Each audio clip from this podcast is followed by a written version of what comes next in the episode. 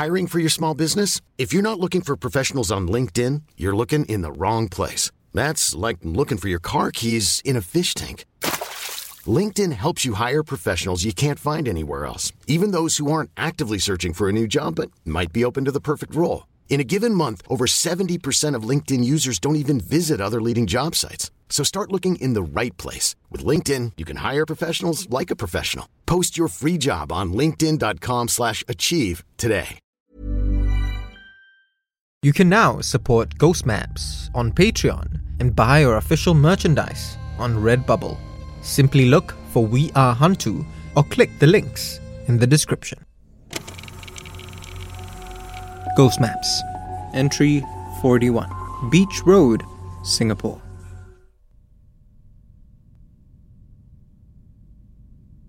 Susan, my third interviewee on this Hungry Ghost Month evening, seems rather eager to tell me her story.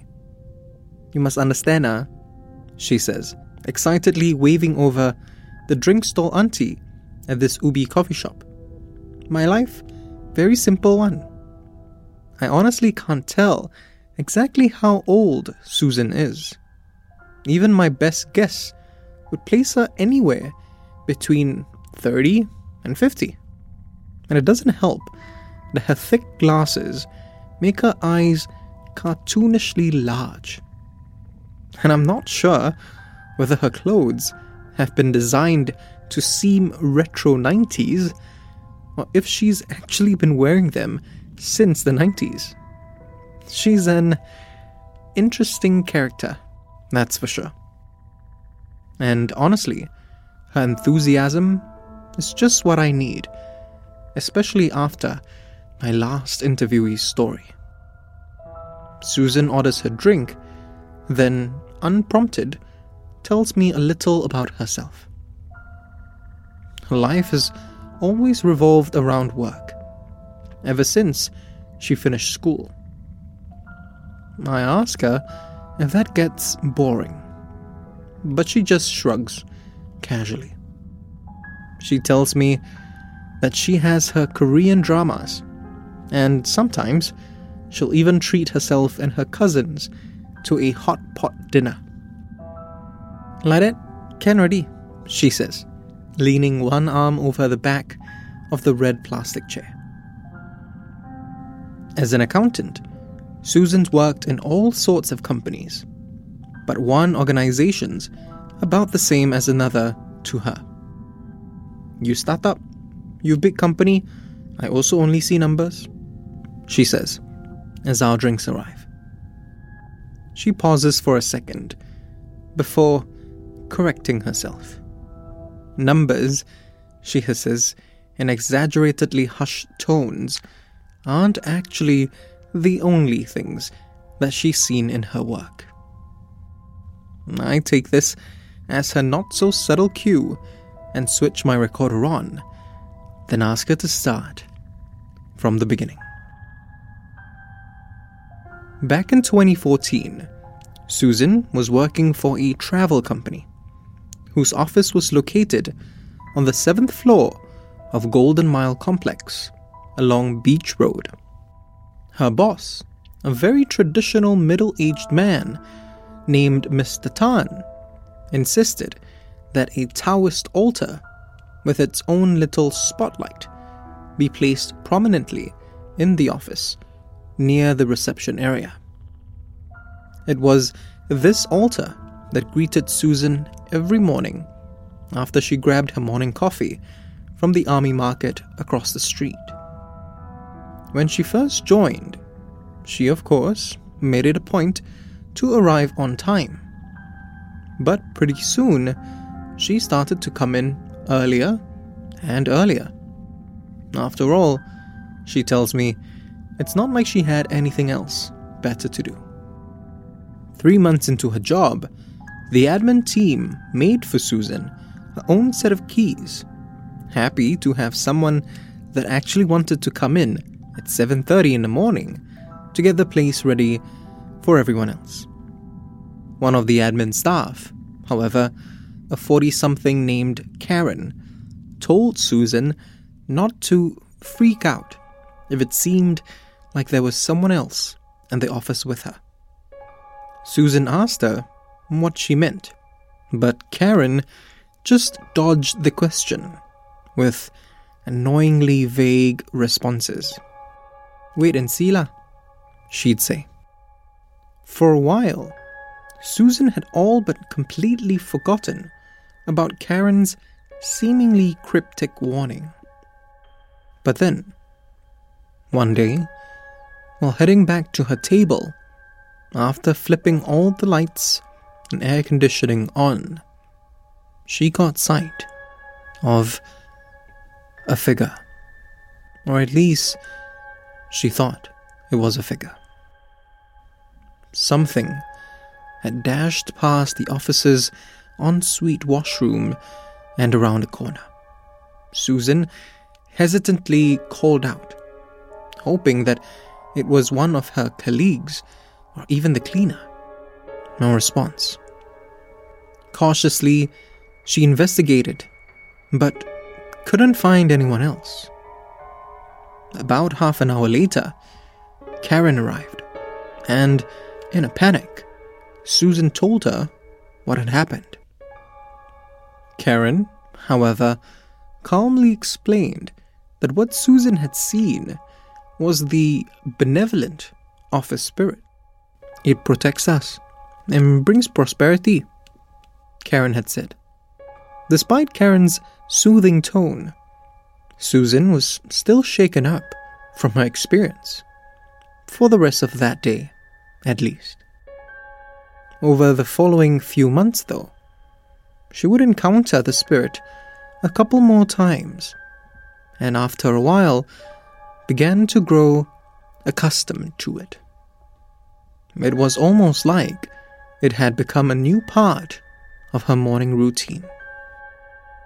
I tell Susan that this sounds like a pretty pleasant encounter. With a raised eyebrow, however, she responds, Use I finish? It was close to the middle of the Hungry Ghost Month that year. Susan, as always, had arrived earlier than everyone else. As she got out the elevator and turned the corner to the office, however, she saw something that stopped her dead in her tracks. She nearly screamed, but quickly caught herself. Outside their office were several boxes of hell notes. Mr. Tan had ordered them for the company to burn on the month's 15th day. Lacking any storage space, the admin team had placed them outside the night before. But it wasn't the boxes that had stopped Susan.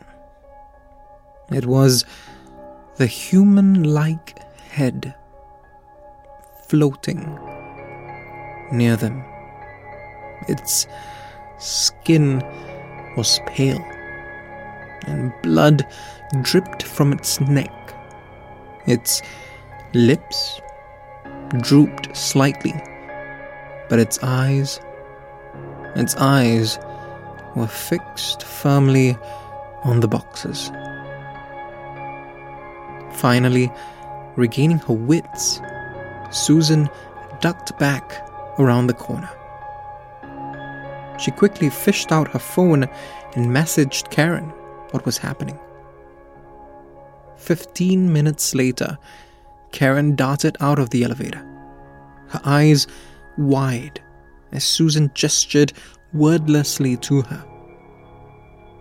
Slowly, the pair peered around the corner. Much to Susan's relief, the head was gone.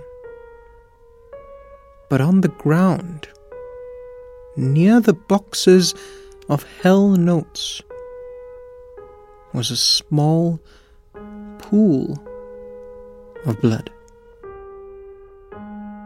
the next couple of days, Susan refused to be alone in the office. She'd wait for Karen at the taxi stand on the ground floor every morning, now with two cups of coffee from the army market. The pair would then head up together and always, always peek around the corner from the elevator lobby to ensure that the coast was clear. They never did see the head again. As the Hungry Ghost month drew to a close, however, Susan realized that she hadn't seen the benevolent office spirit in a while. Making her way back to her desk one morning, however, she caught sight of something dashing across the washroom again. But it wasn't the office spirit. Susan knew that much. Was more like a shadow. And I was smaller, less like a figure, and more like just a head. Susan quit a month or two later. She found herself feeling increasingly uneasy in the office, even after the Hungry Ghost month had passed. But her breaking point was when the altar's little spotlight blew out.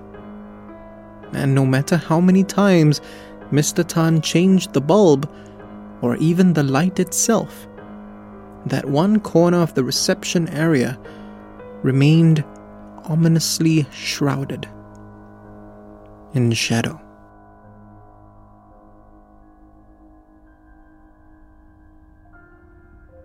Susan is looking at me expectantly through her thick glasses. How? She says, trying to play it cool, but clearly eager to hear my response. Ken? Ken, I tell her with a smile. She nods triumphantly, finishes a drink, then says she's got to head off. New episode of her favorite Korean dramas online. I thank her for a story and stand up to say goodbye just as I see my last three interviewees of the night walking over.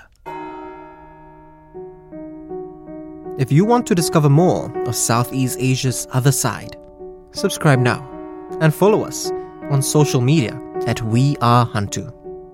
You can also buy official merchandise on Redbubble and be one of our supporters on Patreon. Ghost Maps is recorded on Audio Technica mics.